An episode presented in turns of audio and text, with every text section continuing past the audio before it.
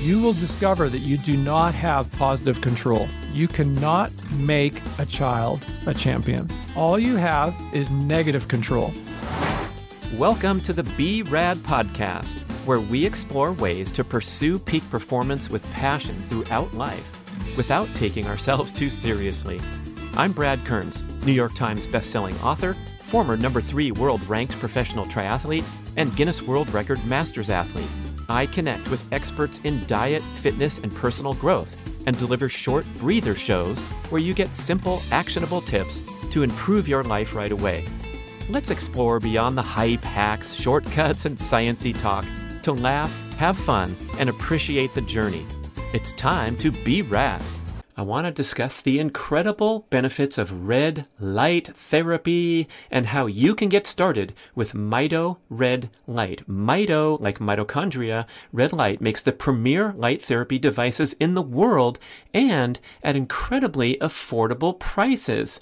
I stand in front of my Mito Pro 1500 unit every morning, carefully exposing my eyeballs, other important balls, and my entire body to special wavelengths of red and near infrared infrared light. When I tell people about my daily devotion to red light therapy, they typically ask, Does this stuff really work? And the answer is yes. And there are thousands of studies supporting its effectiveness. Here's how it's called photobiomodulation where specific wavelengths of red and near infrared light, red's visible, near infrared is not visible. That's why it looks like only half of your panel's working. These wavelengths help mitochondria in cells throughout your body produce more energy and clear waste products more efficiently. Red light exposure helps mobilize nitric oxide trapped in the mitochondria and allows oxygen to return to the cell and increase ATP production. The the benefits are proven again and again for skin health, muscle recovery, joint pain, and numerous inflammatory conditions. Red light therapy is also beneficial for circadian rhythm alignment because we generally get far too little direct sunlight and too much indoor blue light from screens and light bulbs at the wrong times. You don't hear much about this benefit of red light therapy, but when I turn on those lights, first thing in the morning. As soon as I wake up, I walk across the hall, I stand in front of the panels, and I feel instantly awake and energized. And believe me, there's a lot of days where Mr. Health Guy here wakes up feeling a little groggy and a little whiny, like I don't want to right get up now and get into my morning exercise routine. But when I stand in front of the lights, in one minute, I swear I feel wide awake. I get all that grogginess out naturally. It's super powerful, super effective. Besides all the healing and the cellular benefits.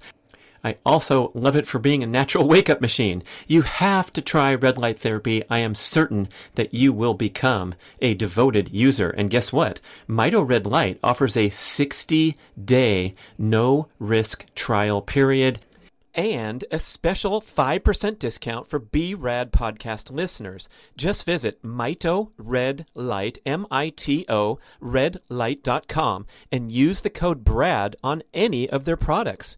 Go for it today and get started on your red light journey. It is time for another highlight show. I love listening to these interesting excerpts from past podcast interviews.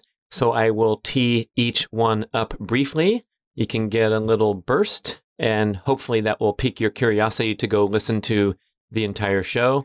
That's what these shows are all about. And if you did listen to the show, it's nice to bring back some of the highlights and keep you thinking about the great topics that we've covered. Why not start with my favorite podcast guest ever, Mia Moore? Of course, she's my favorite and when I get her, when I rein her in to sit down once in a while, we always have some fun times. This one was recorded, I believe, in a hotel room somewhere, maybe Vegas. Who knows? We're all over the place. But uh, the idea was that I would present her with the rationale for eating an ancestral style diet, sort of from a blank canvas, like a married couple talking, and one of them's really interested and lives and breathes this stuff and then she can talk about her own reflections, uh, sort of from an outside perspective. And so she shares some dietary strategies that have worked for her that might not necessarily be direct, directly aligned with the stuff I write about in books. And so it's kind of fun to see how uh, things that we can sync up on and converse about and uh, share opinions together. So here we go with an excerpt from Mia Moore. Something else I'm going to go back to when I was doing that Scarsdale diet It was more than just the food. It was also like my day change during those two weeks.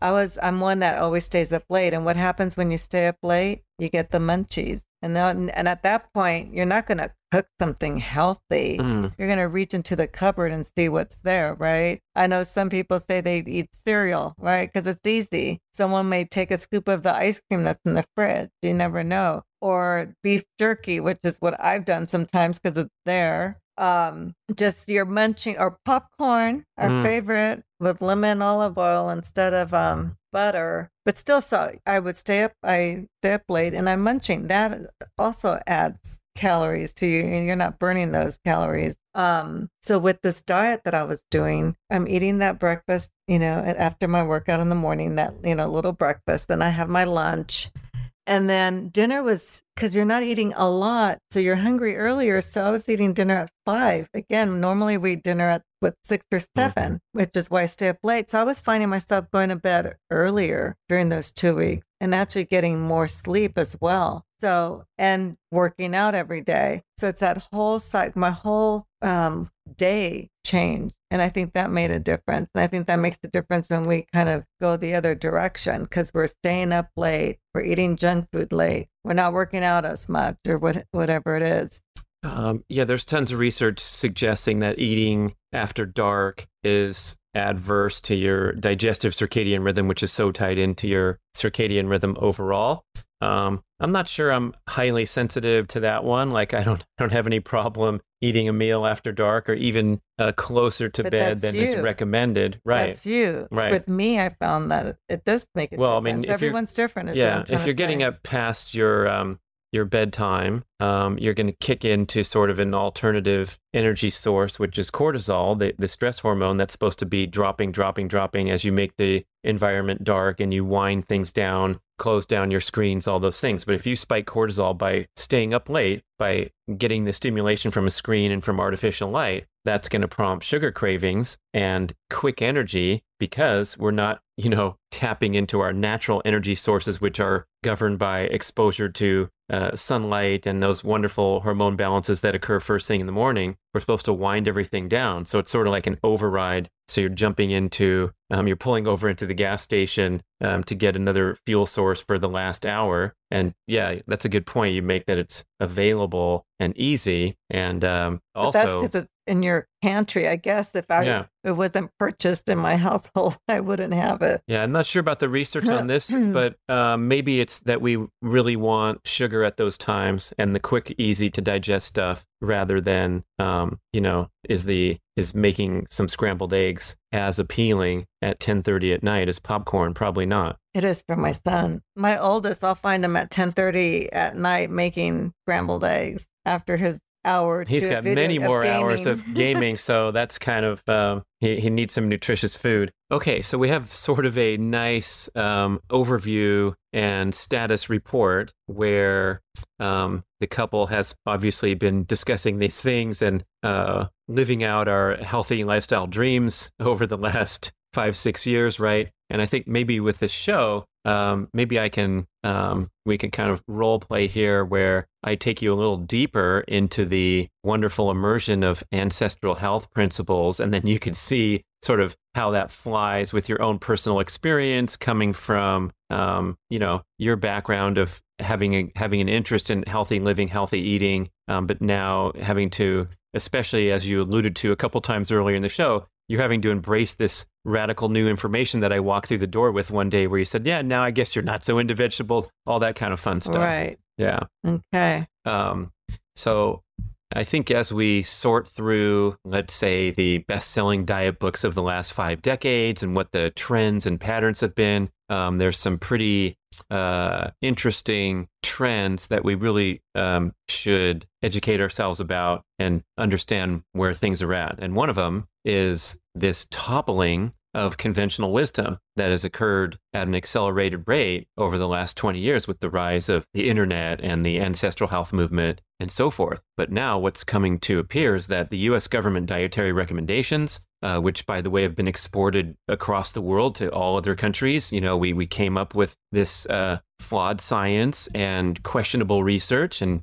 um, come out with the food pyramid back in the 90s um, and numerous iterations of it. And we're now realizing that the standard Western diet has been a widespread dismal failure, resulting in the fattest, sickest population in the history of humanity. And some of the highlights there have been the introduction of processed foods and the heavy promotion of these processed foods as actually healthy and superior to some of the centerpiece foods of human evolution. And amazingly, a lot of this information holds strong today, even as the research and the groundswell of information and um, success stories and failure stories have come about. But you still will go to the doctor and they'll say, hey, you should cut back on your eggs because your LDL cholesterol, quote unquote, bad cholesterol, is looking a little high. And some of these, in, some of these uh, notions are about 40 or 50 years flawed and dated from what the news was back right. in the 60s and 70s. I mean, like who made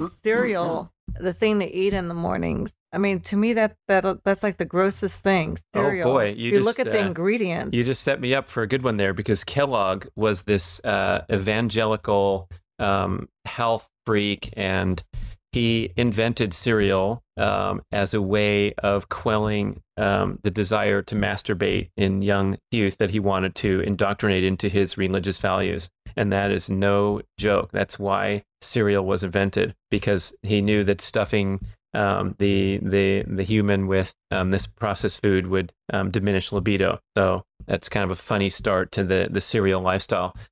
Here is an interesting interview with the Ironman triathlon legend Dave Scott. He was the six-time champion of the Hawaii Ironman World Championships. He was at the very beginnings of the professionalism of the sport of triathlon. So he was a tremendous role model that I looked up to when I was aspiring to compete as a pro triathlete. And there was nothing like Dave on the Kona coast every October when he would show up fit and ready to peak and deliver another breakthrough sensational performance out there at his specialty of the Ironman.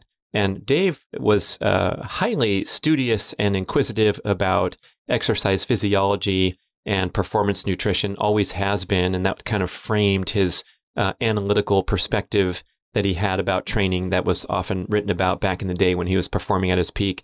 Uh, but after he retired many years ago, uh, he's gone on to be a very prominent coach in the triathlon scene. He puts on training camps. He has great content coming out of his Dave Scott operation based in Boulder, Colorado.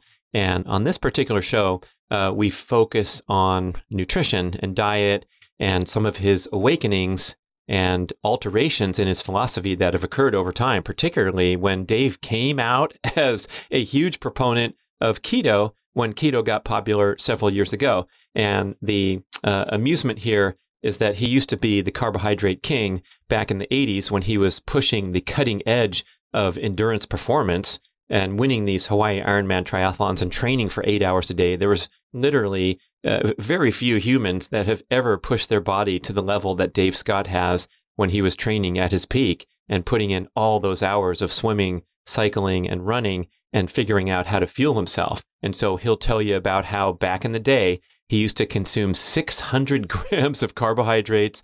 And then as he embraced keto and experimented, uh, he went down to vastly fewer than that but he wants to clarify some of his positions and he's not a zero carb guy. He realizes the need for carbohydrates and endurance, but he talks about timing and some certain strategies that even in this very brief clip, you're going to get some good takeaway information. It's going to tell you why you should wait to drink your morning cup of coffee at least 35 to 50 minutes I'm serious, 35 to 50 minutes.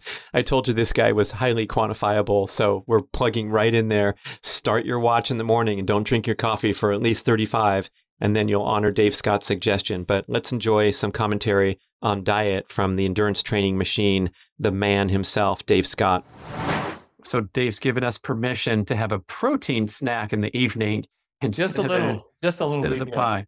Uh, what about the commentary we hear on the other side, the dangers of excess protein consumption? That was a big talking point, especially with the keto craze, and it's going to knock you out of ketosis because it has some insulin stimulating effects. And now a lot of experts, at least that I follow, are strongly countering this. I love Robb Wolf's epic one liner on the topic when he says, um, if you want to live longer, lift more weights and eat more protein, and opening up this this idea that maybe we were misinformed. And then secondly, before I let you answer the question, I'm I'm going to give part answer is like it's pretty hard to overstuff yourself on eggs and steak versus regretting that Haagen Dazs and that that that Hostess pie. Yeah, you hit hit it on the nose, Brad, and that that's that's very that's very true. And I think the misinformation that that has been kind of doled out and uh, unfortunately doesn't follow all the all the science is that it, if I have way too much protein and only protein in the morning, I come off a time restricted eating pattern, you you can get a huge insulin response. But for example, in the in the morning, and I get this question, I'm sure you do as well. What should I eat in the morning? Well, it really depends. It's contingent on what your normal eating plan is, whether you're carbohydrate adapted or you're low carb or you're, you're keto or somewhere in between that. Uh, and, then what your exercise routine was the day before mm-hmm. and when you finish dinner. So, you know, trying to answer those questions, big, high intensity exercise or big volume the day before. In other words, you you had a hearty workout, you finished dinner fairly early and now there's this window of maybe 12 hours you, should eat in the morning and it should be it should be protein but you really kind of want to wait because when you wake up in the morning your, your cortisol levels naturally go up and they pump out glucose and so you you have these glucose stores it's called gluconeogenesis this gluconeogenesis uh, taps into protein sources and also fatty acids and so you're producing glucose without bringing in a, a donut in the morning or a mm-hmm. bagel. Uh, and, and so you kind of want to let that rise. And then the other thing where I think where athletes go wrong, and certainly on racing, um, is that they have a cup of coffee right away. I'm a big advocate of coffee. I never drank it. I drink buckets of it, probably too much. But you want to wait in the morning to let your natural cortisol mm-hmm. levels start to drop. So if you can wait 35 to 45 to 50 minutes after you get up before you have that cup of coffee. Some people say I have to have it 10 minutes. No, don't because your cortisol levels are high and that's just going to heighten it. And then have a little bit of protein, some fat, which will slow that down. And it, you can also add a small amount of carbohydrate as, as well. So I think where people over overdo it again is that they have tendency to, to eat too much and to elevate your blood glucose level after you have this window. It's called the dawn effect, which I know you're familiar with. The dawn effect is cortisol levels going up natural sugar being fed into your system uh, via gluconeogenesis, and you're kind of ready to go for a light workout with a light day before. Go out and exercise. You'll start burning free fatty mm-hmm. acids. Mm. That's a good thing. You're not going to burn any muscle mass and then have your meal after that.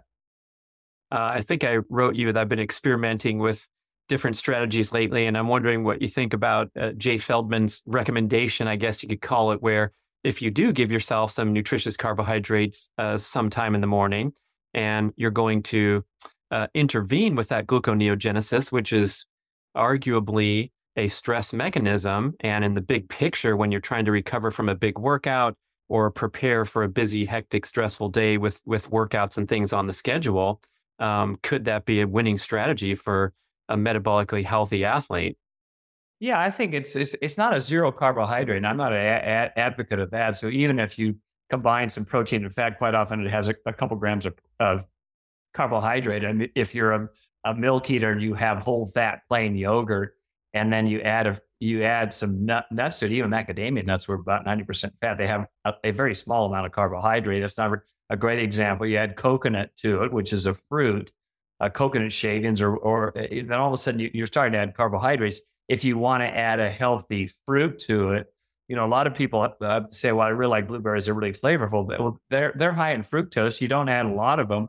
Raspberries are less. Blackberries are less than that. I mean, generally the berries are fairly good. So yes, I agree that you can add the carbohydrates, and and I think even people that are looking at um, keto nutrition, if they're actually measuring their ketones, they're not void of carbohydrates. I mean, you're eating a lot of of healthy cruciferous and leafy green vegetables throughout the day. And, and a lot of people will be in ketosis and, and be able to go back in that with 100 to 130 grams of protein or carbohydrates a day, not 600 like you talked about, which I used to have. That was a lot of bad ones. Okay, so there's a sweet spot uh, for for many people, including you, somewhere between uh, 600 at the extreme training level of the old days, and then uh, you know in the I guess you could call it the ketogenic framework, where we're deliberately uh, watching those grams of carbs in order to uh, kick into purported health benefits. So, um, how do we wrestle with this uh, somewhat controversial topic these days? Well, I, I, don't think it's really controversial. I think a lot of people just don't really know about it. And, and I think when people initially, uh, if they want to go to keto nutrition, they've got to kind of flush their system. And you're very uh, versed on this area. So it may take a couple of weeks initially just to flush out the glucose from all your organs. And sometimes mm-hmm. feel sluggish dur- during that time. The last adaptive phase of, of ketone uh, nutrition is your muscle glycogen, and liver glycogen will go up with with a high healthy fat, moderate protein, and low carbohydrate. There, and there's a lot of uh, great studies on this. One called the FAST study uh, that that was done. They and they, you know they were surprised. They said, "Wow, we're seeing glycogen resynthesis on this keto diet. This is great news for people that are really staunch believers in it. That you don't need to fuel yourself with carbohydrates." Okay, we're back with one of my favorite podcast guests tremendously inspiring and motivational every time, and he hits hard and moves at a quick pace. It's Dr. John Demartini. So please go back and consume the few shows that I've had the privilege of joining him. And here he provides a really interesting, uh, fresh perspective uh, on the term passion. And we're so conditioned to uh, the advice and the suggestion of pursuing our passions in life. And what are you passionate about? So he gives you a uh, some food for thought here, where he doesn't like to use that word in this context, and instead his favorite term is pursuing your inspired purpose. And he'll tell you why uh, that term passion can be uh, literally interpreted as something that we don't uh, really mean with the uh, colloquial use. And I really appreciate his insight. I still have the tagline on my website that says pursue peak performance with passion throughout life. And I think everyone knows what that means in the uh, general accepted uh, cultural use these days. But here's a little twist on it that's going to be really interesting for you. And I think provide a lot of value in a short excerpt, not to mention the whole show. I don't use passion in my life. I'm not a passionate guy. Compassion means to suffer with somebody. Passion means to suffer. And most people have confused passion with a mission. An inspired mission is not a passion. And that distinction is not being drawn out there, and people don't know the difference. Passions were considered lust, mm. greed, gluttony, sloth, the Christians called them the seven deadly sins. They were immediate gratifying pleasures without pains. Those were the passions. And the reason why they're passions is because anytime you pursue a one sided type of life, the other side smacks you and you suffer. That's why was called passion. So it's being used since 1985, since the passion for excellence came out. People changed the word, and now the people think, well, it means being enthused about something. But even enthusiasm is confused in its roots. Entheos, the divine within, under St. Augustine, and was that you have now poised equanimity within your mind. But people think it's rah rah standing on chairs, going, yes, yes, yes. That's not enthusiasm. That's mania. mania creates pania. so I distinguish, I'm very much an etymologist, and I look at the roots of words because they do have meaning and they have an impact and the distinctions are important. So I don't promote passion or compassion with people because I think that those are a, a compassion is one wounded individual now buying into the wounds of another individual and going, "Oh, that has pain without a pleasure. I can feel for you." Mm. It isn't going to make them grow.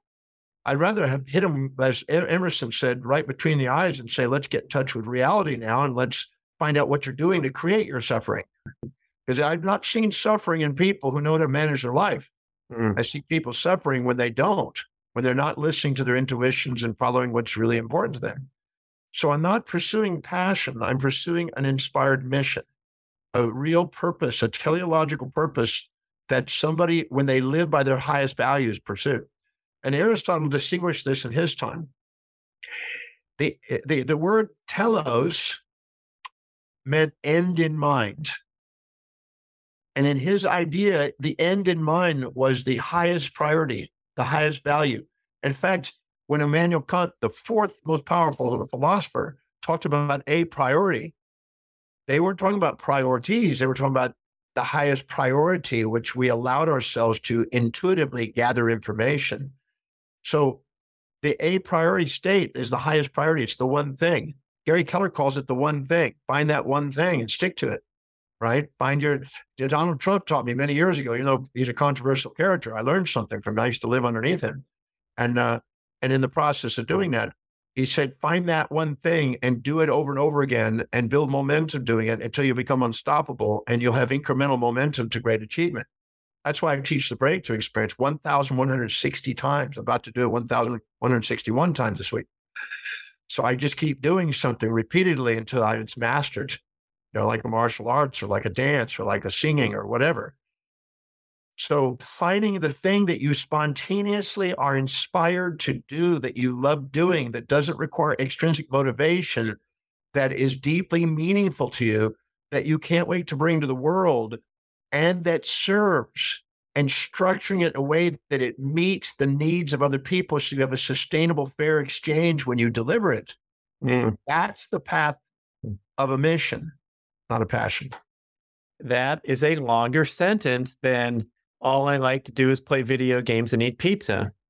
Well, if you're doing video game, my son has got a video YouTube channel and has got 55,000 people following. So that's not just a passion, it's his mission. He does it literally eight to 12 hours a day. Mm-hmm. So if I see it as an escape, I see them in their amygdala. If I see it as a mission, I see them inspired and making incremental progress towards the mastery of it and doing it in the form of an economic exchange it also occurs to me when you replace that word passion with inspired mission, then we also get this realization that when you are on your inspired mission, um, it's not necessarily fun and games and peachy king and popcorn and bubblegum all the time. Sometimes it's difficult, challenging, potentially well, discouraging, etc. If you're not filling your day with challenges that inspire you, your day is designed to fill up with challenges that don't. oh, one is called eustress, and it's wellness promoting, mm. and it balances the cytokines. And the other one is distress, and it polarizes cytokines into storms. Yeah, that's that's heavy. And I think now we have um, people jumping off the bandwagon who don't deserve to be there. And I think it brings up a question because um, it seems to me, with all this free exchange of information these days and the rise of influencers and people showing and telling how magnificent their life is, we kind of have created a culture of people who are, I guess, indulging in this type of programming uh, but then failing to execute, and also perhaps people spreading this message in a distorted manner, such as pursue your passions like me, and I'm about to get on my private jet and have some more passion on the Caribbean island, but forgetting the distinction that you draw between inspired mission and passion and, and frivolity, well, I guess. Uh, everybody could maybe get this that if you pursue uh, and make money without meaning, it will lead to debauchery. And if you go and pursue money with meaning, it will lead to philanthropy. Mm. The love of human beings, not the party escape. Mm-hmm. I, I, had, i will give an example. There's a gentleman, um, how can I say it without revealing who he is, uh, that I've known for 21 years who owned a very large railroad company in America. And uh, he finally retired. Now, while he was owning a railroad uh, up until his 70s, he was very uh, philanthropic, very dedicated, very focused. The second he sold it and just had money without meaning, I watched him gain weight, have heart mm. problems, health problems, and drink, and treat his wife a little less than ideal. Mm. And so I've I've watched what happens if you don't have something to fill your day with that's deeply meaningful, that inspires you, that does something that makes fulfillment. If you ask a thousand people in a room, go to the most fulfilling moment in your life. I will guarantee you that 99.9% of them will say it's when I'm doing something that's meaningful that contributes to somebody else's life and they say thank you. So if you're not doing that, you're missing out on the fulfillment in life. When I spoke at the uh, United Nations thing last year, I was on I was talking on innovation. And it was interesting. And people don't realize that it's challenge that makes innovation, not support. If you have the same assimilative system, you have what is called mm-hmm. assimilation and accommodation. When you have information that you've already heard before and you assimilate, it just goes in, it's not a challenge. It's the challenging information that makes you think, it makes you come up with new ways of doing things. So pursuing challenges that inspire you, that are high in your values, wakes up genius, creativity, and innovation to give you cutting edge uh, things in business or in life. So I, that whole chapter is how to maximize the mental powers we have and how to be doing something that is meaningful and inspiring spontaneously. So you're not having to be motivated to do things. Anything you need motivation to do is not important to you. And anything I need motivation to do, I delegate. If somebody comes up to me and says, "Look, I want you to do this," and it's not inspiring to me, and it's not, no, I'll I'll tell you what, I'll if you want to pay me for that, that's fine. But I'm going to hire somebody to do it. and as long as you pay me at least as much as what I'll hire it, it'll get done. But I'm not going to do it. I'm going to get somebody else that is inspired and loves doing that to mm. take care of that. But I don't want to do anytime you do things lower on your values, you devalue yourself. And when you devalue, so does the world. So if you want to go backwards financially and in business, everything else, just keep doing low priority stuff. And if you come up with excuses why you can't get away from them, then you're holding yourself back and it's all BS because it's not true. I've taken well, thousands, uh, the, of people, thousands of people say I can't do it. I, I show them how, and then they go, "Oh, yeah," and then they do it.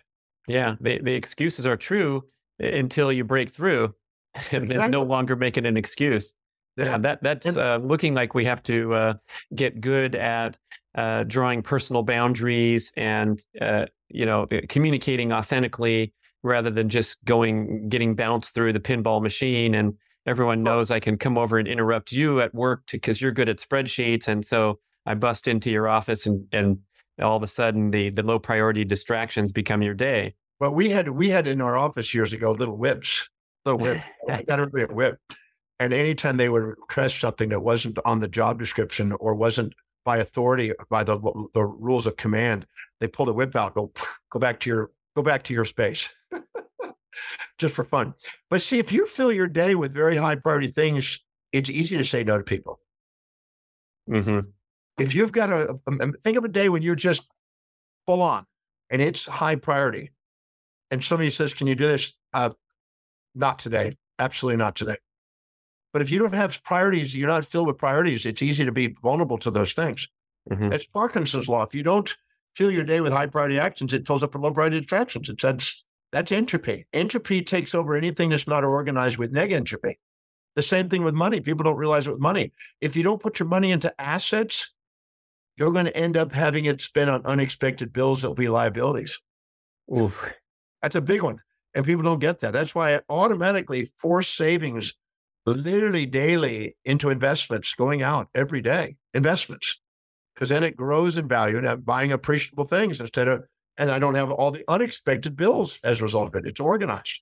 And any bill that's fluctuating, I find the averages throughout the time and I set a certain amount and I do an agreement of a set amount. So I'm taking out volatilities out of my business and just stabilizing it. Anything that's volatile pushes money away. Anything that's stable pulls money in. Mm-hmm. Basic laws of, of uh, management of time and space and energy and matter. Okay, so that was a the the opening uh, secret of seven. That's the first. The second yeah. one is on business. You know, nobody goes to work for the sake of a company. They go to work to fulfill what they value most. And if they can fulfill what they value most, they're engaged in the company. If they can see how their job description's helping them get what they want, they'll do it. If they don't, they'll come up with sickness, they'll come up with excuses, they'll come up with all kind of distractions they'll take time off and go and stand in a 45 minute line at a Starbucks, which is ridiculous. Anybody that's got time to do that is obviously not engaged because mm-hmm. people are engaged are going to want to do that. They don't want to get away from doing something that is meaningful. So I tell people that if you're needing some stimulant, you're obviously not inspired by what you're doing. If you're inspired, you don't want to be distracted by volatilities like that. Mm. But if you don't, if you don't fill your day with high priority actions, it's going to fill up with low priority distractions. And if you don't see how what you're doing is helping you fulfill what's meaningful, don't expect to maximize your performance. Greetings, my fitness minded listeners. I want to acquaint you with the Primal Fitness Expert Certification Program, the most comprehensive home study multimedia fitness education course in the world. If you want to enhance your personal knowledge of all aspects of leading a healthy, active, fit lifestyle, this total immersion course will be life changing. I'm the lead instructor and author of the course, and we have 14 chapters of extensive written content with over 100 accompanying videos covering topics such as general everyday movement, including micro workouts and dynamic workstation tips, the full experience of gym based strength training and all the different modalities, a complete presentation on all aspects of sprinting, both running and low impact options, an assortment of high intensity interval training and high intensity repeat training strategies, a detailed education on the principles and practical application of aerobic endurance training, and extensive commentary, the most you will find in any publication, on all aspects and symptoms of overtraining and burnout. We even have fascinating peripheral topics like integrating nasal diaphragmatic breathing, dynamic stretching, injury prevention, and developing a peak performance mindset. It's really something, this course. We went all out for over two years with a great team to develop this amazing home based fitness education for you. And you get one on one expert email support and private Facebook group connection throughout your studies to ensure that you absorb everything optimally and you pass your series of exams and get certified. So go to primalhealthcoach.com slash Brad to enjoy a very special limited time. And I'm not kidding. This is big time discount just for you. 25% off your tuition. A fantastic premium offer at primalhealthcoach.com slash Brad for the most comprehensive fitness course you can ever find. Here comes my good friend and longtime Primal Blueprint co-worker, Elle Russ. She is the hostess with the mostess on the Elle Russ podcast uh, best selling author of the Paleo Thyroid Solution, still one of the best and most comprehensive and actionable books for thyroid sufferers, especially those who have suffered at the hands of mainstream medical treatment. And that is sort of Elle's calling card, where she was so deep into the medical system and on all kinds of medications and protocols and suffering and struggling, and then took matters into her own hands, uh, experimented with dietary transformation and cutting edge holistic health practices and wrote an entire book about it. And she is hitting hard on this subject because she's very passionate about it. She talks uh, brazenly about how she felt uh, she was mistreated, misdiagnosed uh, through the medical system and what she did about it and what you can do to educate yourself further about these conditions that are so prevalent the reason why they're so prevalent, a lot of it's related to diet and lifestyle habits. And she'll give you a fresh perspective. Um, might be causing your uh, your physician to shake their head a little bit at times, especially when she has spicy commentary. But you do have to respect uh, the journey that she's been on and how she's been able to heal herself and spread the word and help others. So here we go, Elle Russ talking about thyroid. Yeah, so I mean, just just for starters, uh, 200 plus million people in the world have thyroid issues, 25 plus million Americans, uh, and 60% are undiagnosed. Now, if 60% are undiagnosed, uh, there's probably a lot more that are actually on thyroid hormone replacement and not optimized, not being treated right. You can actually be on thyroid hormone replacement from a doctor who has somehow gauged a thyroid problem but misgauged it enough to where they're giving you a little bit of treatment and it's not the right one. So there are still people suffering, even though they're like, well, uh, my doctor said it's on my thyroid because I'm on thyroid hormone. Nope, you can be hypothyroid. So I guess I would just start off by, you know, giving everyone a little bit of a rundown. Uh, I always talk about the thyroid being the master gland, and that's not me. That's not my opinion. That is just uh, biology. And so why is it the master gland? Well, first of all, for everyone that doesn't know, for men, your thyroid gland is below your Adam's apple. And for people watching now, you can see me pointing to the base of my neck. That's where your thyroid gland is. And it's a little butterfly shaped gland. It is the master gland because it is in charge of number one, the production regulation of all of your sex hormones. Okay. Number two, your heart rate. Number three, your body temperature. All of these things are completely necessary to live a proper life, have methylation processes occur, uh, responses to infections, things like this. So, those are just some of the things, those are some of the main things that the thyroid is responsible for. So, let's give one scenario. A 25 year old came to me a few years ago, 25 year old male, and he had low testosterone.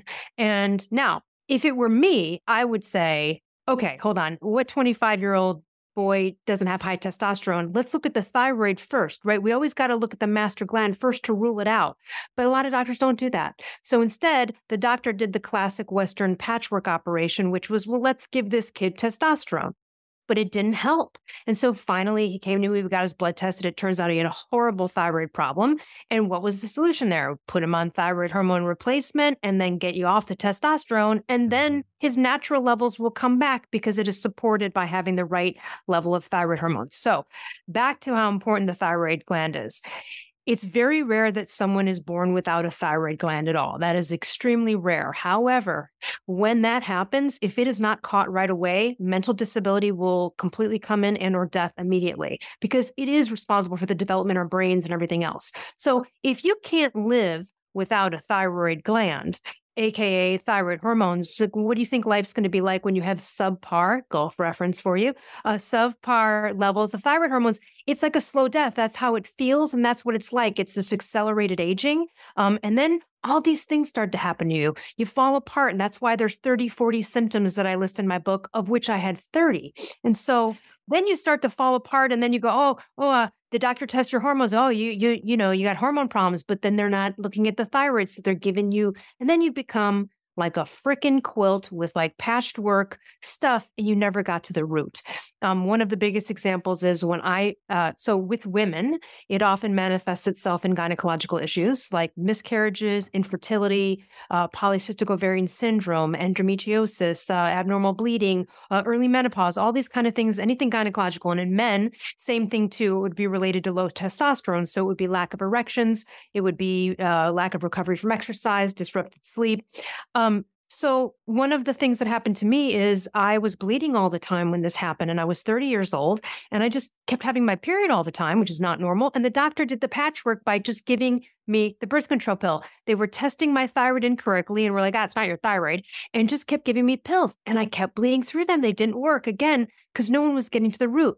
Then I went to another gynecologist, and they diagnosed me with polycystic ovarian syndrome. Now, most people would say, well, how could a dumb doctor like do that? No, no, no. If you and I looked at the ultrasound and looked at the textbook in medical, we would have absolutely concluded that. Mm-hmm. The question should have been why? Why is a healthy 30 year old with great gynecological history suddenly having this problem? So instead, that doctor wanted to put me on metformin. Um, and all I needed to do was correct my thyroid, and I have never had a gynecological issue since. So this is so important for women, especially if you're trying to get pregnant. You do not want to have unnecessary miscarriages. You want to have a healthy pregnancy. It's important to rule out before that. And then also important to rule out before doing any type of sexual hormone replacement. I've heard people be like, I have been suffering. I've been trying, I've had dealing with thyroid issues for 10 years. Now, when someone says that to me, and I'm just going to tell everyone listening here the only reason anyone suffers for years and years is because of one or both of the following reasons. Number one, you are dealing with an uninformed doctor that has no clue how to deal with this. Number two, you're uninformed and you can't help your doctor help you. You can't help your doctor practice medicine with you. And so it's usually the case where the patient is ignorant. You know, not their fault. We expect doctors to be the experts in this, right? I have a philosophy degree. I did not expect to become a thyroid expert, you know. So so that is really these are all of the issues that happen. Um, and there's more along the way where an uninformed doctor can fail. Uh, but that's sort of the gist of it. And so this is essential to human health. It's essential to anti aging. It's essential to our hormonal makeup. And we have more receptors in our brain for the biologically active thyroid hormone than anywhere else. So, what happens is is one of the symptoms is brain fog or cognitive issues you start to speak like a dyslexic you can't find the words you're slurring words you can't think you can't remember you're reading a paragraph 50 times you're starting to think to yourself oh shit, I'm getting dumb. Something's wrong with my brain, you know, and it's a very, that's a very scary one to kind of admit because you just feel like, oh, maybe I'm aging or something's wrong with me. Um, it also fosters depression, not just because your body's falling apart. Yeah, that sucks. It's literally depression. You just can't, you can treat depression with thyroid hormone if you wanted to. So again, someone's depressed, check the thyroid because the Prozac will last two, three months and then mm. it's not going to work because you never got to the root of it. And honestly, I've taught in LA, I spoke with the head of a very famous psychiatric ward of a major hospital. And I asked him, Do you test these following things before you put someone on like an SSRI? Nope. He's testing the 19, 1973 outdated thyroid test that no informed doctors use. So, how many people are, I'm not saying there's never a use for them, how many people are on these things and then they're not working because the doctor says, now your thyroid, it's fine. I also had a doctor tell me when I was bloated, fat, uh, hair falling out, acne, bleeding, um, he said, Well, it's not your thyroid. And then he hit my gym shoes in the office and said, Just use these more and I and I wanted to jump off a bridge because Brad at that time I was exercising 2 hours a day. I was doing everything I could to get ahead of this insidious weight gain. So that is like one of the number one symptoms now some people don't have weight gain, but most people do. And that's a, that's the first sign. it's like either a gynecological issue or a, a, male, you know, issue there. Um, and or you're cold all the time, your brain, you're exhausted, but then it usually is like the inability to lose weight. And so then what do people do? They go to keto, they do all this stuff. They're trying to, and that's not going to get you there either. Or it works for a few months and they feel good and then it crashes because again, they never got to the heart of it. And frankly, on the keto note, if you are seriously hypothyroid and it is not a result of being type 2 diabetic. So let me explain that. If you're edged towards type 2 diabetes, which your audience knows is what you give to yourself unbeknownst to you, it's not an autoimmune form of diabetes type 1, it's what you kind of eat yourself into it. And when you get into that, yes, you can become insulin resistant and that could cause a thyroid problem. But short of having that be a thyroid induced thing, let's just a normal person in this world, you're gaining weight, you weren't overweight before, you didn't have type 2, suddenly you're gaining weight, now you're going to try to go do keto and do all these things. Well, you're going to get fatter because you really don't have any of the fat burning T3 to support this high fat diet. And not only that, mm it's really going to mess up your lipid panel. So what happened, mine was messed up too when I was hypothyroid. So the doctor will give you a statin, right? Or you have high blood pressure, they'll give you a blood pressure pill. Again, this goes back to the testosterone. It's all of the things related to the thyroid, the master gland, and they spend time patchworking the symptoms that come from it versus addressing it. And Hashimoto's is the autoimmune form of hypothyroidism. So let me explain that. So I'm sure people listening realize like when you have an autoimmune disease, what happens is your immune system makes a mistake. It makes a mistake, it starts attacking a part of your body. So when you have MS, your immune system makes a mistake and starts attacking the myelin sheaths that are on your nerves. And that's why people with MS feel like they're plugged into a light socket all day long or these awful symptoms. Uh, you know, type 1 diabetes, right? The autoimmune form. Your immune system makes a mistake, starts attacking the pancreas like an enemy, and now your pancreas gives up, stops producing insulin, and now you got to go on insulin. So with Hashimoto's, what happens is your immune system makes a mistake and starts to try to murder the thyroid gland. and so that's how that happens. And it, you know, creates antibodies again, just like rheumatoid arthritis, MS, or any of these other mm. autoimmune conditions. So that is one cause of it. Now, when we're talking about like autoimmune hypothyroidism, that can be actually kind of caught quickly and it's totally related to diet. It's comp- one of the things we know for sure, a thousand percent, is that gluten will ignite the, ha- if you ingest gluten, the Hashimoto's antibodies will increase. Why is that? There's molecular mimicry going on there where there's a component of gluten that kind of matches thyroid tissue to the mistaken immune system and it'll start attacking. It'll start going into fight or flight and, and doing an attack mode. So, for example, we have, I won't say her name, but we have a former colleague from Primal who uh, was not on thyroid hormone replacement, but she was starting to feel exhausted and depressed and all this kind of stuff. And I, she came to me and I said, okay, well, you know what? Let's get your thyroid checked. We checked her thyroid and she was positive for the Hashimoto's antibodies. Now, let me explain this. Let's say one of the antibodies, the level is zero to 34. Hers was only 14. Now, some people with that might not even feel it but she did. And because she had a positive number, I said to her, Hey, this is indicative of an, you know, because if I take that test, it kind of says less than six or not applicable because I don't have Hashimoto's. But when you're positive at all, ooh, red flag. And I asked her, I said, Hey, look, just be honest.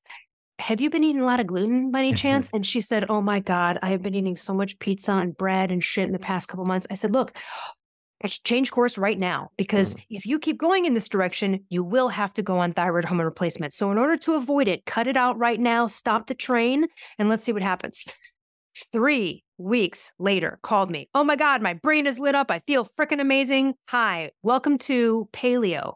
Welcome to gluten free being the move for that. So, she just saved herself an entire lifetime of possibly having to go on thyroid hormone replacement.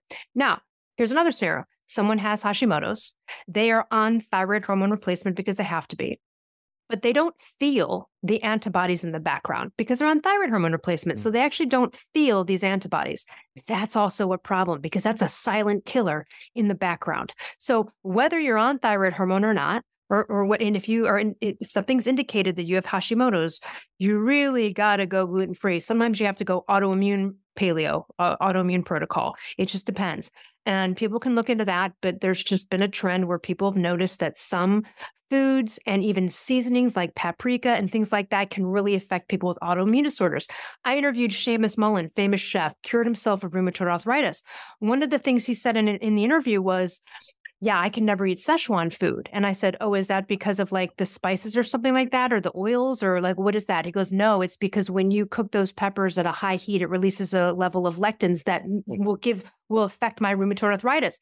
He was on 12 medications and a complete mess for seven years. And it only took him one year to get off all the medications because he adjusted his diet. He was a chef, figured it out.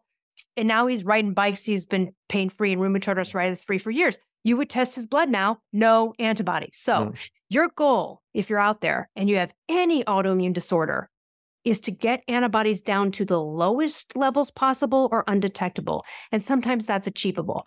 Now, sometimes people need other methods and other modes of getting these antibodies down, and there are modalities for that. So, that is a form of hypothyroidism that's autoimmune inspired, and often, if caught early in the teen years or whatever, can, can stave you off of further problems. Then there's just hypothyroidism that happens for seemingly unknown reasons, like me.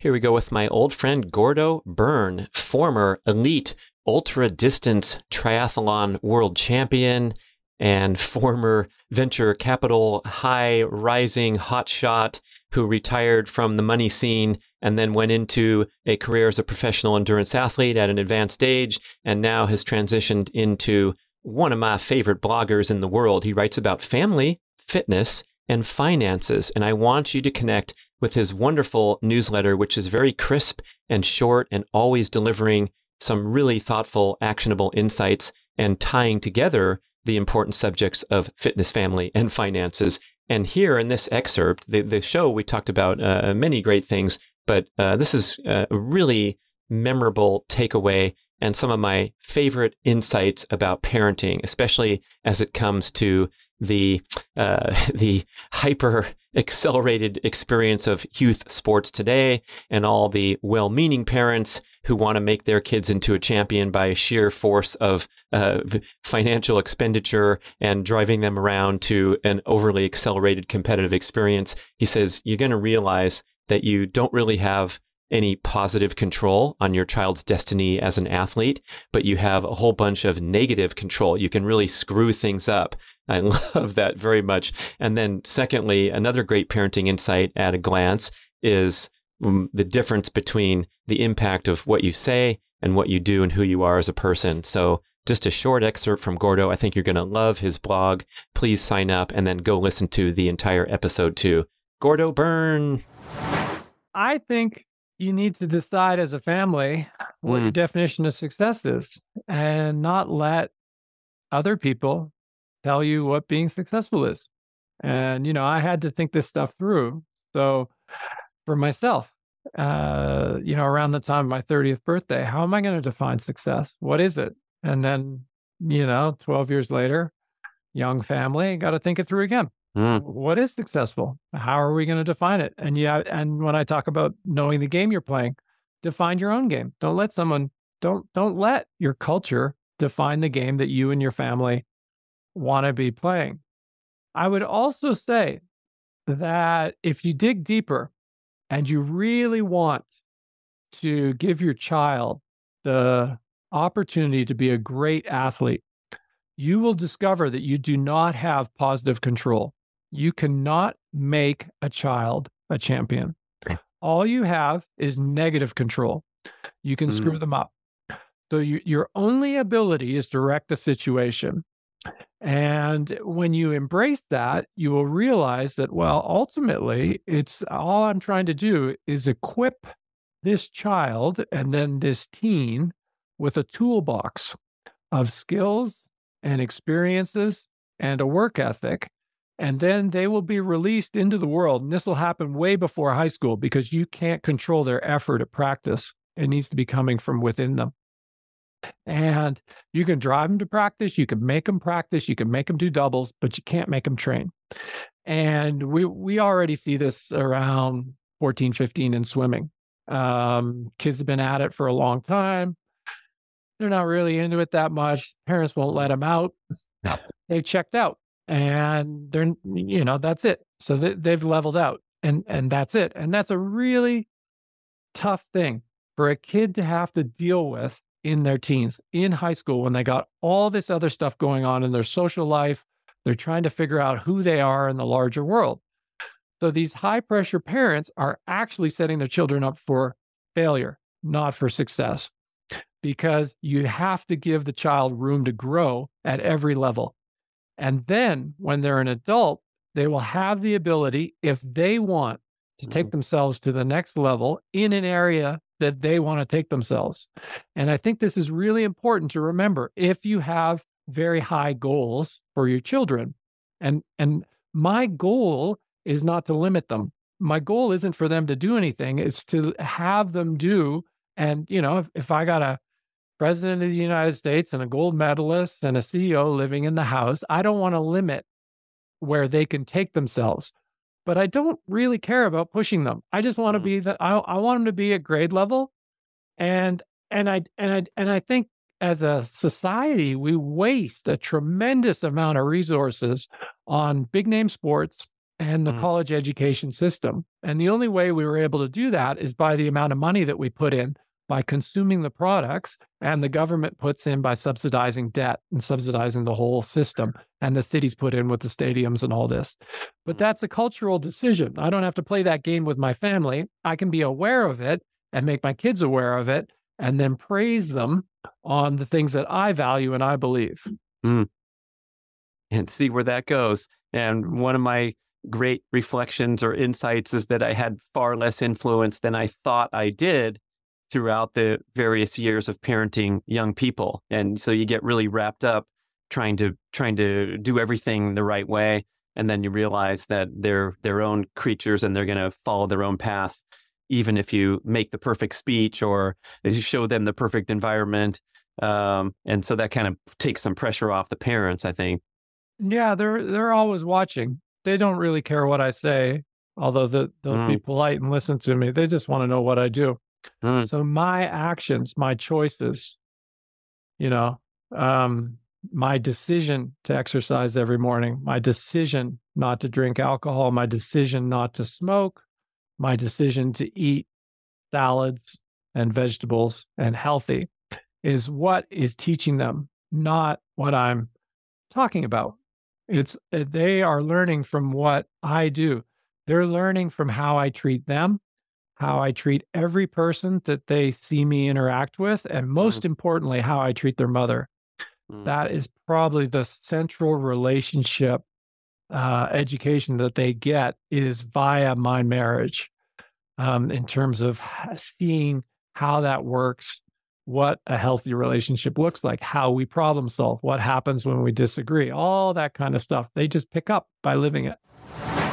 I'm so excited to introduce you to Peluva. This is a new zero drop minimalist shoe with the distinctive five toe design from my main man Mark Sisson. Peluvas give you the most authentic barefoot style experience, but with sufficient cushioning so you can use them for all manner of daily movement, especially walking and many other fitness and athletic activities. Peluvas are also incredibly stylish, so you get a barefoot shoe that you're not embarrassed to wear around in daily life.